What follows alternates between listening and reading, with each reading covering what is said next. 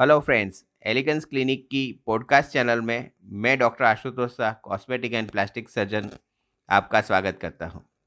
आज का जो टॉपिक है, वो है down turn nasal tip correction दोस्तों आप जानते हैं कि काफ़ी सारे लोगों की ये जो नाक की टीप होती है, ऐसे नीचे मुड़ जाती है।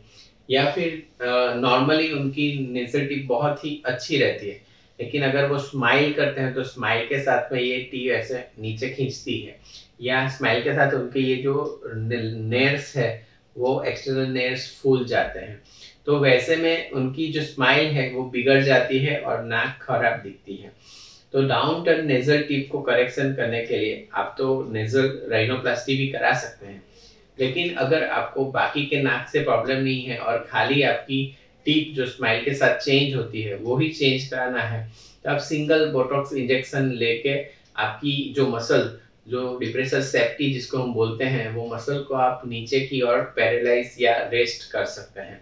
अगर ये मसल रिलैक्स हो जाती है तो आपकी जो टीप है, वो स्माइल के टाइम पे जो खींच रही थी, वो खींचना बंद हो जाती है और सिंगल स्मॉल पेनलेस इंजेक्शन से आप आपकी स्माइल को इम्प्रूव कर सकते हैं।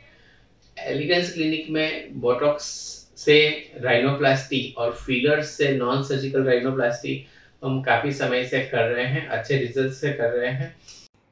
तो आपको इसके बारे में और जानकारी चाहिए तो आप हमें nine eight seven nine five four six eight zero five यानी अट्ठानवे सात पंचानवे छियालीस आठ सौ पाँच पर कांटेक्ट कर सकते हैं।